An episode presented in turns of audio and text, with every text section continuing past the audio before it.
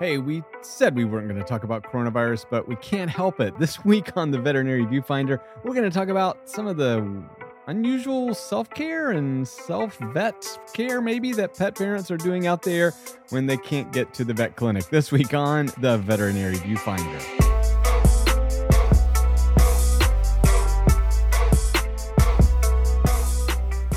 Welcome back to the Veterinary Viewfinder, the podcast that tackles the toughest topics in veterinary medicine. And Becky Mosser, R V T, only wants to talk about covid nineteen, but I'd like to talk about other things. But this week she wins once again.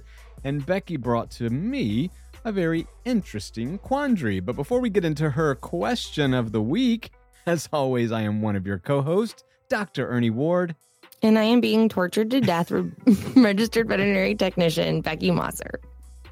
Becky, you texted me a very interesting story, and we were like, oh gosh, we need to talk about this. So maybe set that up for the Viewfinder family.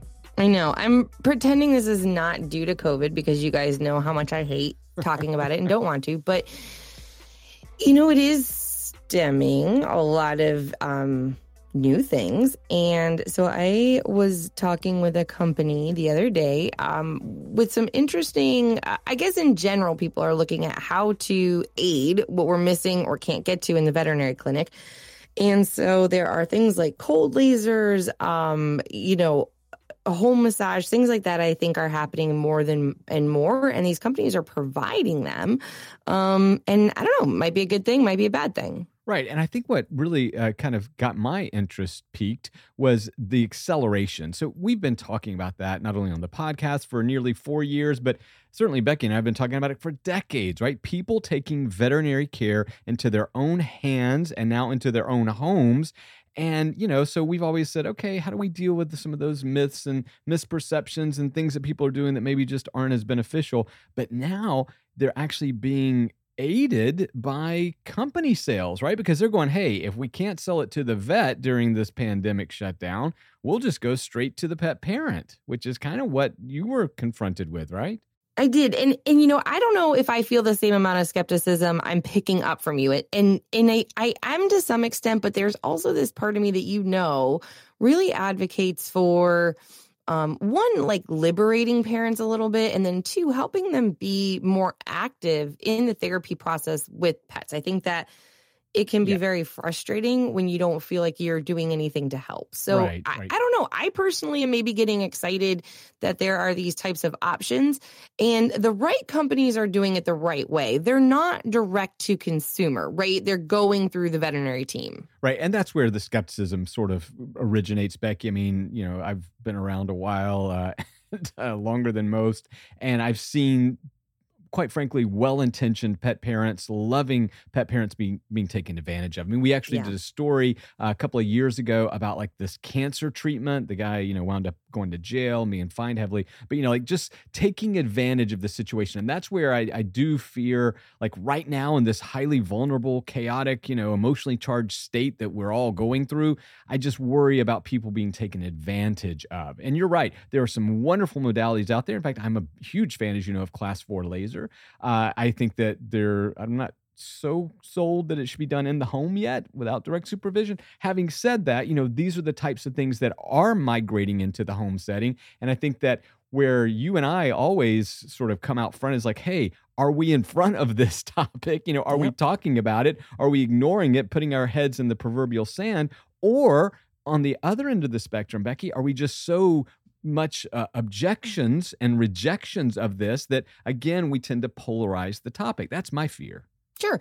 I think that, again, you know, you and I have always gently talked about how the industry is not the quickest to move forward, and veterinary professionals are not, you know, really keen on letting go. Because of the COVID um, epidemic, there have been just so many less services that we're able to provide in the way that we used to be able to, that I think we have to find these alternate solutions, and the right companies are incorporating veterinary clinics. Um, this particular laser company actually sells to veterinary clinics um, for the veterinarian to set the price and to totally oversee the process.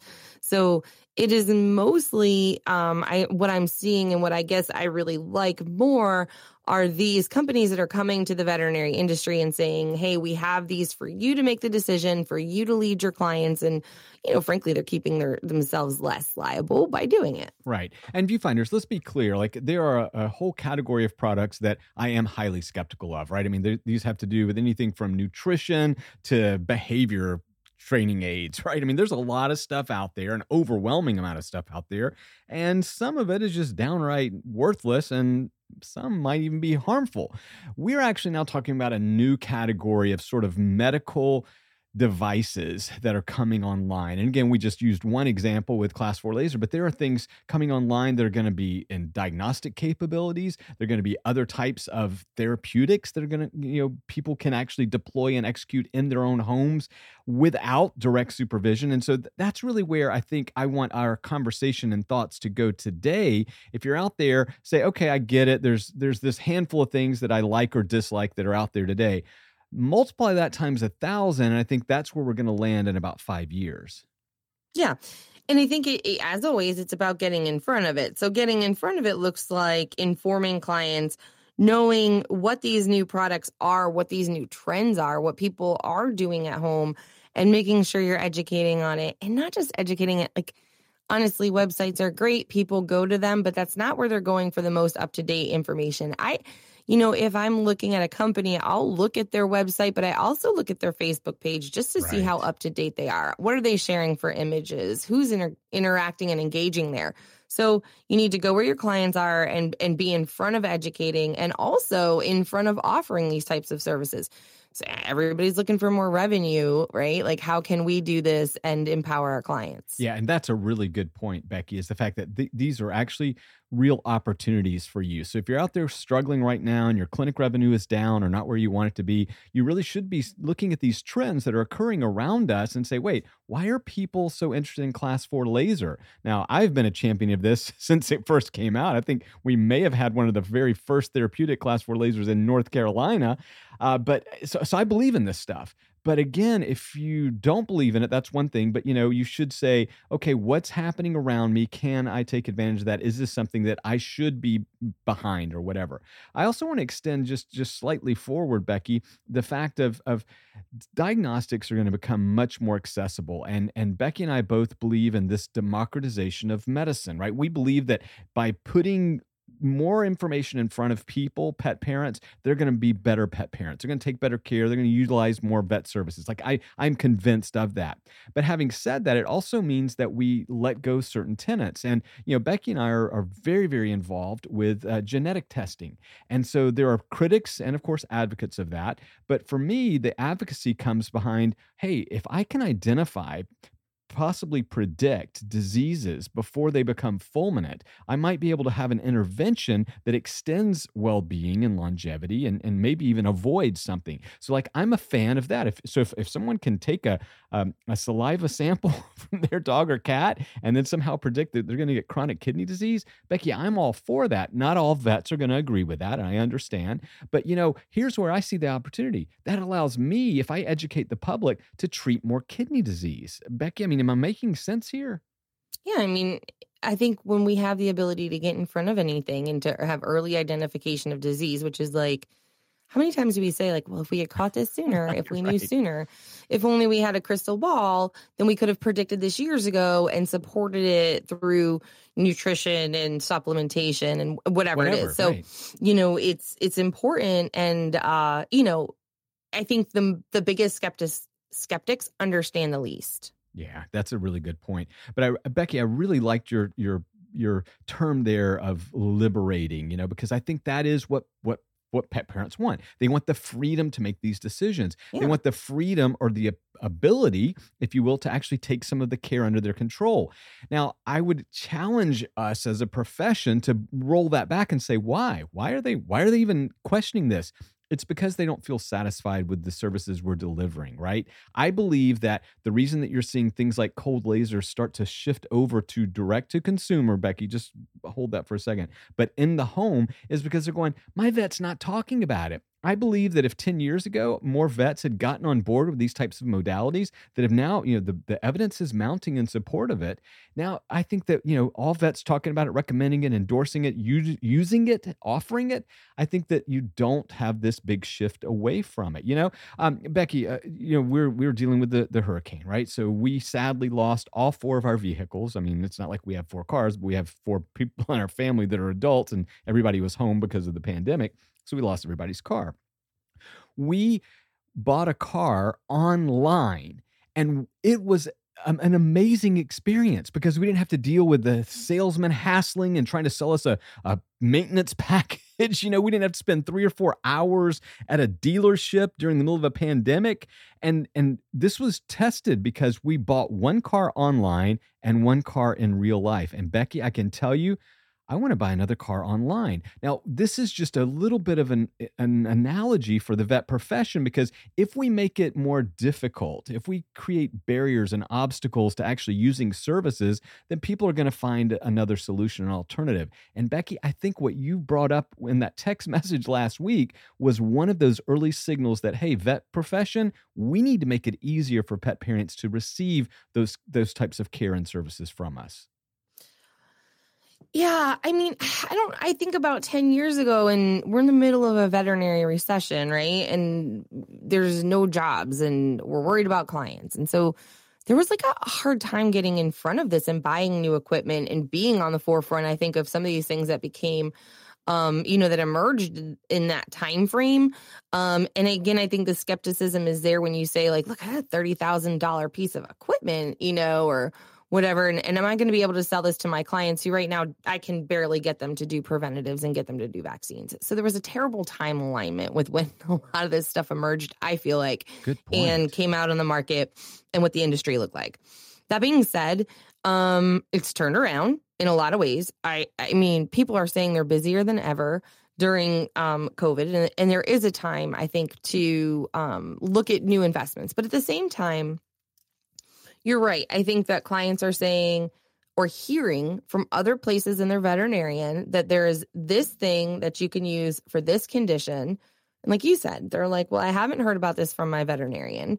Um, and if we don't have that great client-patient relationship, if we don't have that really strong trust, they're not going to pick up the phone and call.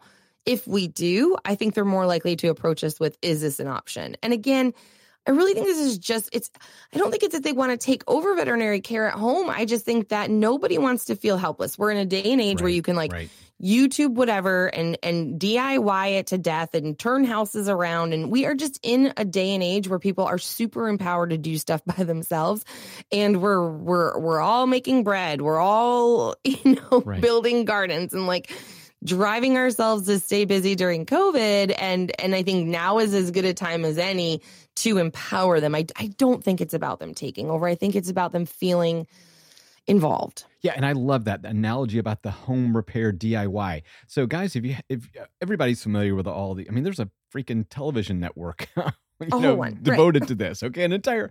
So so when you look back twenty years ago, when this started to percolate out into popular consciousness, right? So the, the it's becoming a cultural thing in our country, right? Where people are like fixing up houses and renovating and yeah. flipping houses, all this stuff, right? So at first, people are like, oh my gosh, this is going to be the end of like carpentry and house building, because people thought, I'm going to be doing my own plumbing, right? And all yeah. these people are going to go out of business. What they found was the opposite. Job it, security to fix the screw-ups. It, at, well, it, there's that element, right? But then the other element of it is people just becoming aware of what could be, right? Yes. So you're watching right. H G T V and you're watching them knock down walls. Well, ninety-nine percent of the people watching that are not going to go knock down a wall, right? But they yeah. may be inspired to say, I'd like to hire somebody to knock down that wall because I, I didn't know it was possible. I think that's the same thing we're going to see if we're good in the veterinary profession. We're going to see people that are being exposed to these stories on Instagram, on Facebook, on Twitter, on YouTube, as Becky said, and they're going to say, okay, I'm not willing to commit to buying that cold laser unit, but gosh, I want to talk to my vet about it. And here's where the win or loss is going to occur, in my opinion.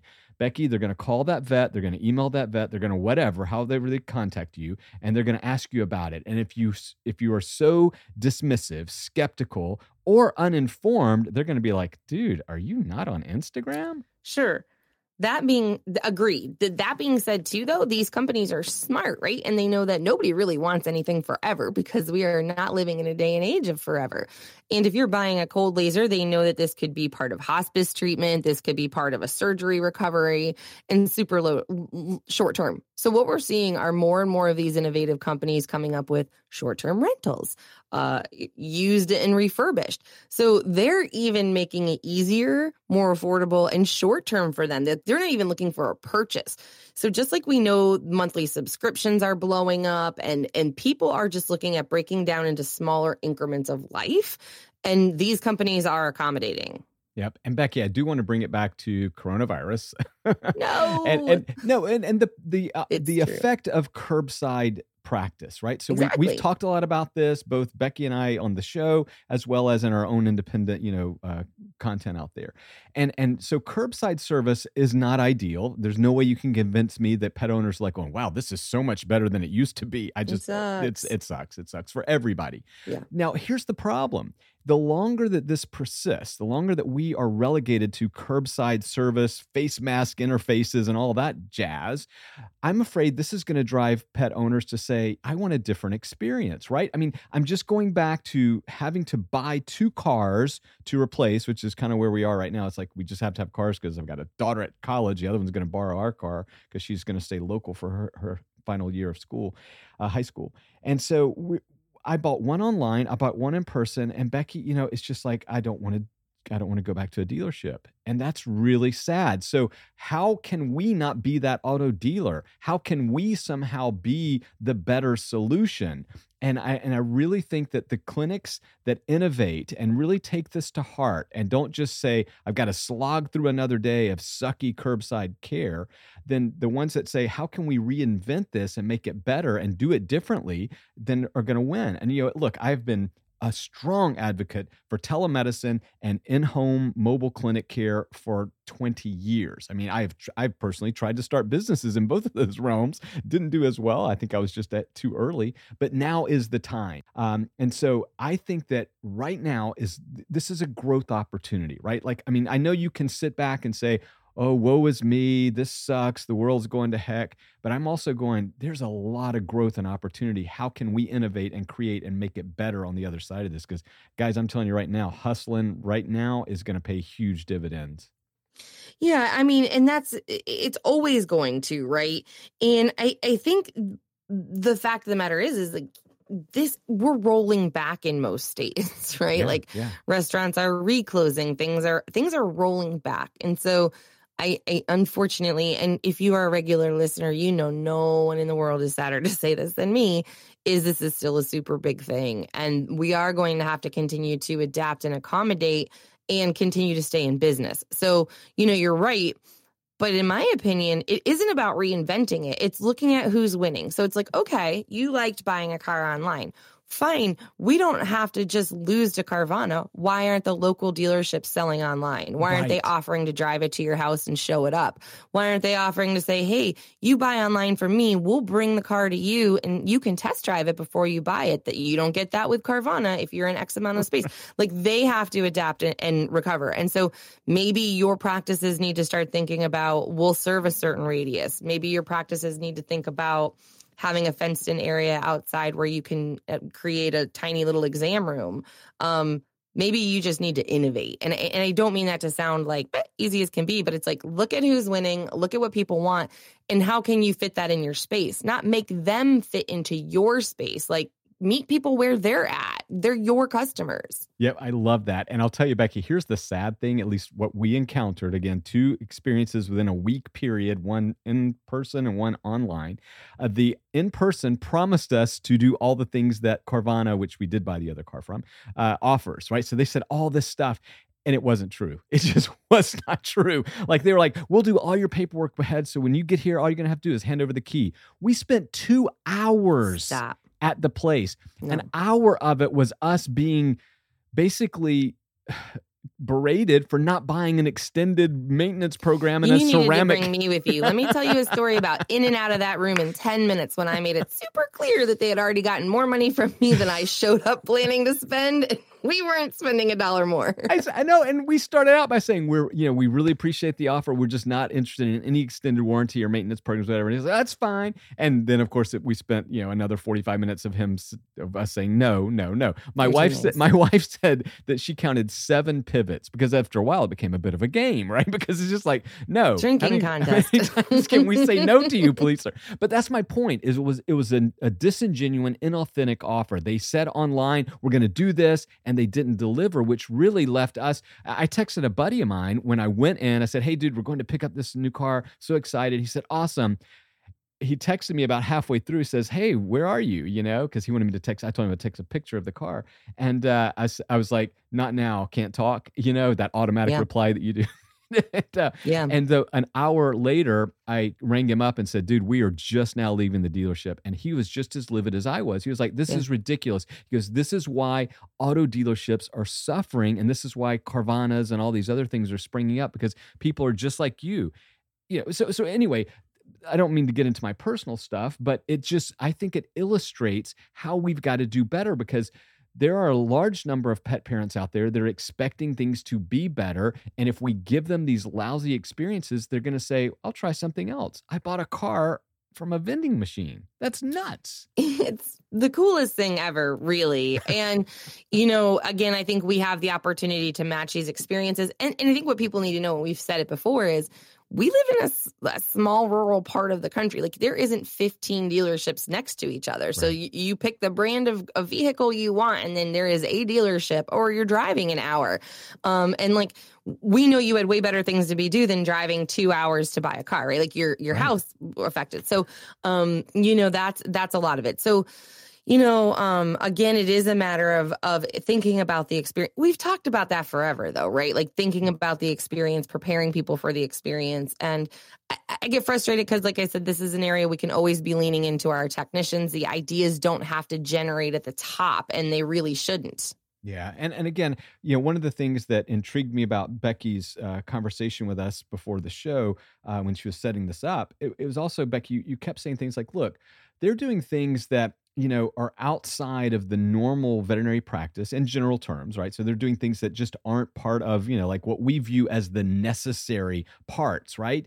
Um, and I think that's an important discussion to have here, because like we're, we're trained to use, okay, when I see osteoarthritis, I really say, how do I combat pain and how do I reduce inflammation? And that really leads us back to pharmacology primarily, right? So we're going to use any types of, of medications, drugs, or even supplements to reduce systemic inflammation or localized inflammation. And then we're probably going to talk about weight reduction if that dog or cat, you know, has uh, obesity or something like that. But we don't then often think about, what about rehab? What about massage? What about, of course, class four? What about acupuncture? And I think that's where these opportunities are springing up, because Becky, you didn't call me and say, hey, people are getting their drugs online delivered to their house. You said, hey, they're actually doing these other treatments, right? And I think that's an important distinction. Yeah. I mean, a hundred percent. It's, it's not like, and, and the truth of the matter is, again, like I said, most of these are all incorporating the veterinary. I think what right. the outside industries have learned is the early industries didn't make it because they didn't incorporate the veterinarian. And then they made everybody mad, and the vets talked a lot of crap about what they were doing and the products they had, and felt left out and felt frustrated. I think what they're doing now is figuring out how to make more income for the veterinarian and how to push things back to the veterinarian. And like you said, push people back to the veterinarian, because we're getting the results, and it's because it's convenient. And like, not going to lie, right? Like my dog had a, a U T I a couple months ago. Took her in, did what we needed to do. I was supposed to bring urine in. Well, it's COVID. I'm never the thirty minute drive to her veterinarian. And I frankly just didn't do it because I knew right. she was better and whatever. I also am helping with, you know, and, and working with a company that is now looking at doing in-home test collections. And if I had had somebody to call and just grab the sample and deliver it for me, she'd have had it the day it was due. So it's it would be more compliance, more money for my vet, instead of me just skipping it because I just don't have the time and I know it's okay.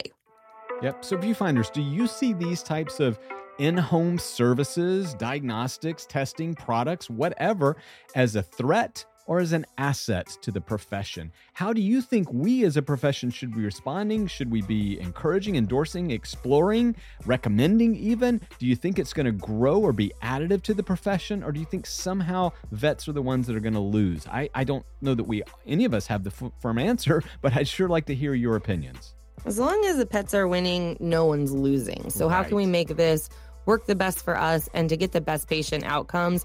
And that's the most important. So shift your mind focus there if you can, and show us how you're doing it. You know, what are you helping do to empower your clients after they have a A C L surgery and they want to make their pet better and feel helpless? You can find us on Facebook and Instagram at Veterinary Viewfinder. And don't forget, leave us stars on Apple. Oh, it really stars. Does help us. And honestly, you know, during these crazy uncertain times, and, and we really try to, you know, come up with cool topics to talk about despite what might be happening in our real life. You know, we really, it means so much to us. Uh, we appreciate it when you go onto Apple and just hit the four or five stars and you say, hey, I'm really enjoying what you're doing. That's That's really all we ask for. We don't get paid to do this. We just love our profession. We love you. Love spending time uh, talking to Becky every week. It's the highlight of my time. Uh, but again, Viewfinders, definitely, if you get a chance, do that. Hit us up on the Insta. Hit us up on Facebook and even on Twitter, which that's where I do post stuff, Becky. Sorry, it's still there. You do you. I do. Boo. I do me. I do me. But Viewfinders, thanks again for your loyal listening. Please stay safe out there. Give your pets a hug and let us know if there's a tough topic that you'd like for us to tackle, and who knows, we might even drag you on the show. You never know. Other than COVID. Until next time, bye. Bye.